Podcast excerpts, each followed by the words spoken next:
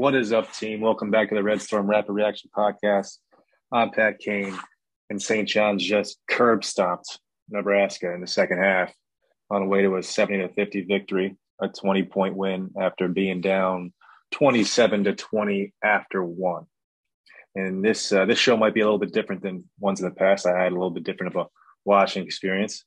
Uh, I didn't watch this live watched it later. Of course, I did get one update. It's impossible for me to, tape a St. John's game or not watch it live without getting a million texts from people. I'm just known as that guy, unfortunately, or fortunately. I, I wear it proudly, actually.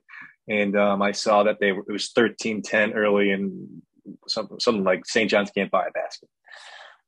So I got home late and it's 12:38 right now. I just finished watching it. I got home late. I fast forward to that point in the game just for time's sake. I got to get up early in the morning.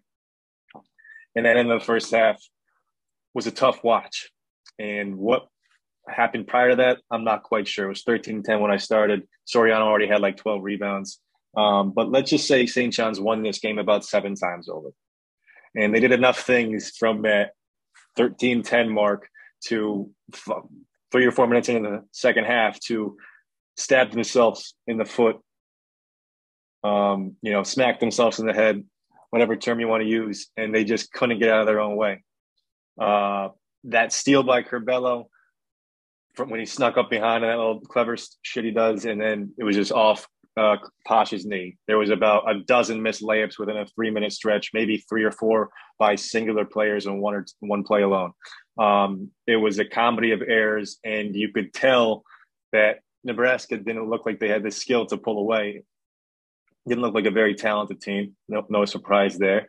But um, they were physical. They had some shooters. Um, and in the second half, St. John's imposed their will. Uh, their defensive strategy went to work, and it worked to a T. Um, swarming defense by the guards, Curbelo especially. I mean, he had a posh like game on the defensive end, um, and he's been successful doing that so far this year and in the preseason. He's putting a hell of a lot of pressure on ball handlers. He looks good doing it. He looks like he's taking a lot of pride in it. I like to see that a lot. I thought he played a really, really good game. He was only three for 10 from the field, but he had seven points, seven assists. And might as well give him another assist on that beautiful pass he had to Soriano when Soriano missed that easy dunk when the ball off the back of the rim almost hit the ceiling.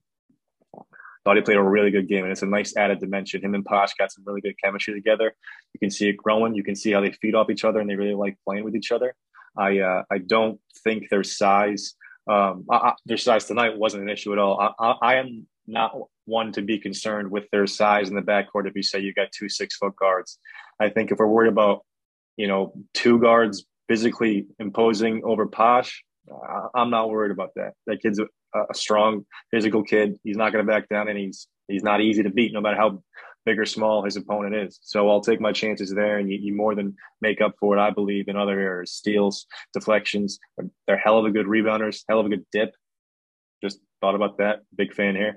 Um, but it was a fun game to watch. You know, it's I'm doing this at 12:45 in the morning, all off pure energy because uh, St. John's worked their game plan and it worked, and it was fun to watch. And guys got going because the defense got going and we finally got over that hump. It looked like we could breathe a little bit once we got that lead and kind of clicked on that beautiful driving kick from Posh to Curbelo for a three in the corner. And I think that was our first lead of the game after plenty of uh, missed opportunities to just get over that hump. We finally did. We never looked back, pushed it up quick, and it was a fun last 12 or so minutes of that game. Really, really easy watch. Um, how about that flop technical call on Posh? I mean, I know that's they're, they're trying to bring that back. And I don't hate the rule in principle, but I didn't like that one at all. I mean, you could see a little bit of a push, so a no call maybe, but then they let the play happen. They almost gave him a free play like it was an offsides in football, and they missed a good open look from three. Once they missed it, they called it dead. I I didn't like it. I want to check the rule on that. You know, can uh, someone get John Cal on the phone for me, please?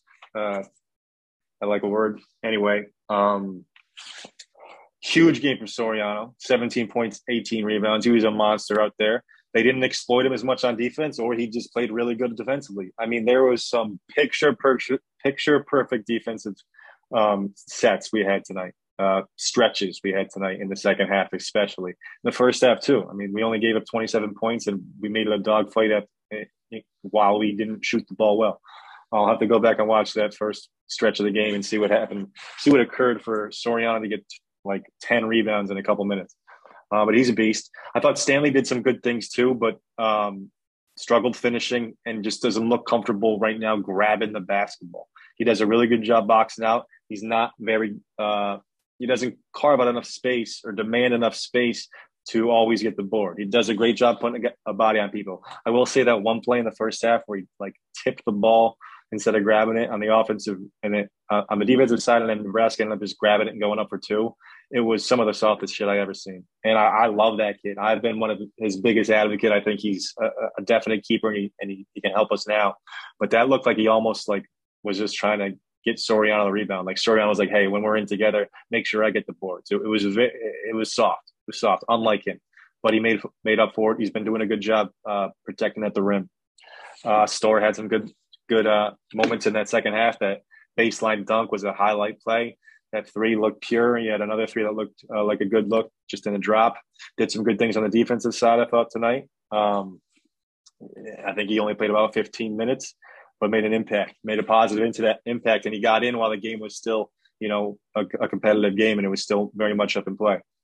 Uh, Wusu didn't, uh, you know, do anything particularly well. Uh, I thought he did a good job getting you know loose balls and rebounds, and um, he's got a knack of coming out of those 50-50 situations. He's a tough physical kid.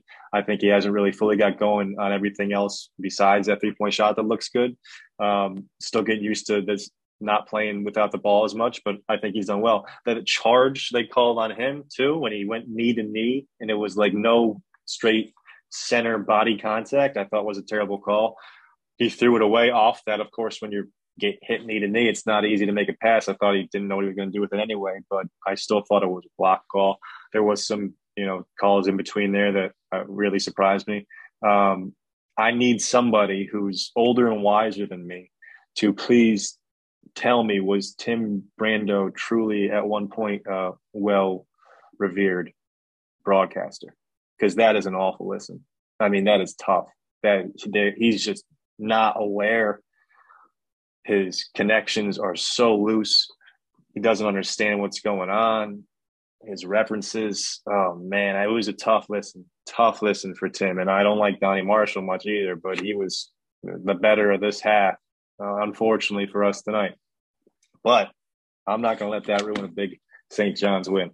Let's take a look at the box score. Remember, people on YouTube, I'm bringing you this stuff now. All right. Wait a second. Wait a second. Hold on. That's not what I want to show you.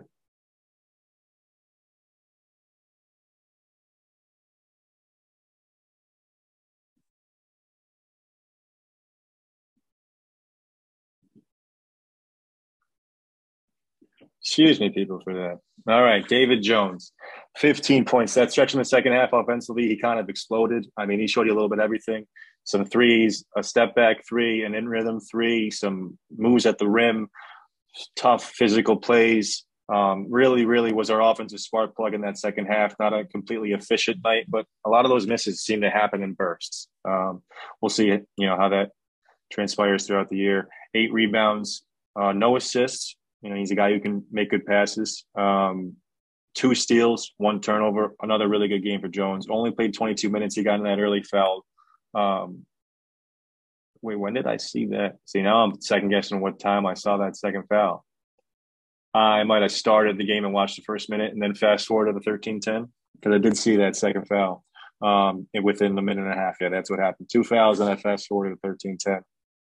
Um, but uh, another good game from him. Soriano, like I said, 17 points, 18 rebounds, three blocks, seven for 13 from the field, three for six from the line. Guy's a beast. 33 minutes. Is that a career high? hey, uh, stat check guy, can you can you let me know? I'm pretty sure that's a career check, a career high. Um, Posh, 13 points, three rebounds, two assists. Made a couple really, really good play. I mean, a bunch of really nice plays, a couple really nice finishes. I thought that were super impressive. Where he decided he's going to be the guy that finishes it. I like seeing that a lot. Uh, Curbelo, seven points, seven assists, four steals, four rebounds, two turnovers, 29 minutes. A really good game from him. I'm a big fan. I am a big fan. and I like the way they look together. Montez Mathis, I thought he played another good game. Was solid overall. Uh, pretty good out on the break. eight points, three rebounds, two assists, one steal, one turnover, four for eight from the field, 27 minutes. Stanley, like I said, pretty solid in his in his time. I wish he could be a little bit more uh, consistent catching and finishing. Three points, five rebounds, an assist, three blocks. That's big in 15 minutes. Storr 14 minutes, five points, one rebound, one assist, one steal, no turnovers. Did have three personal fouls. He's playing physical out there. Uh, Pinzon, only three minutes. I didn't see him. I did see him on the bench. Looked like he might have been hurt. Did Pinzon get hurt? Hey, stack out. Pinzon get hurt? Uh, Wusu, 16 minutes. So our bench, we had 15 from Stanley, 14 from Storr, 16 from Dylan. Uh, Wusu had two points, four rebounds, one assist, one steal, two turnovers. Uh, that's his first multi-turnover game of the year, and uh, he's been putting up some pretty good rebounding numbers. He's a solid rebounder overall. But how about that game? All right, I should probably get to bed. Honest truth, I should probably get to bed. All right, it looks like I'm dying over here. Um, but thanks for listening, guys. Thanks for tuning in. YouTube folks, you're getting the best over here. Sorry for a little snafu. i will be better next time. But uh, tune in either YouTube or on Spotify, Apple Podcast. Let me know what you think on Twitter in the comments. Till next time, this has been Malik Booth, Pat Kane. Peace.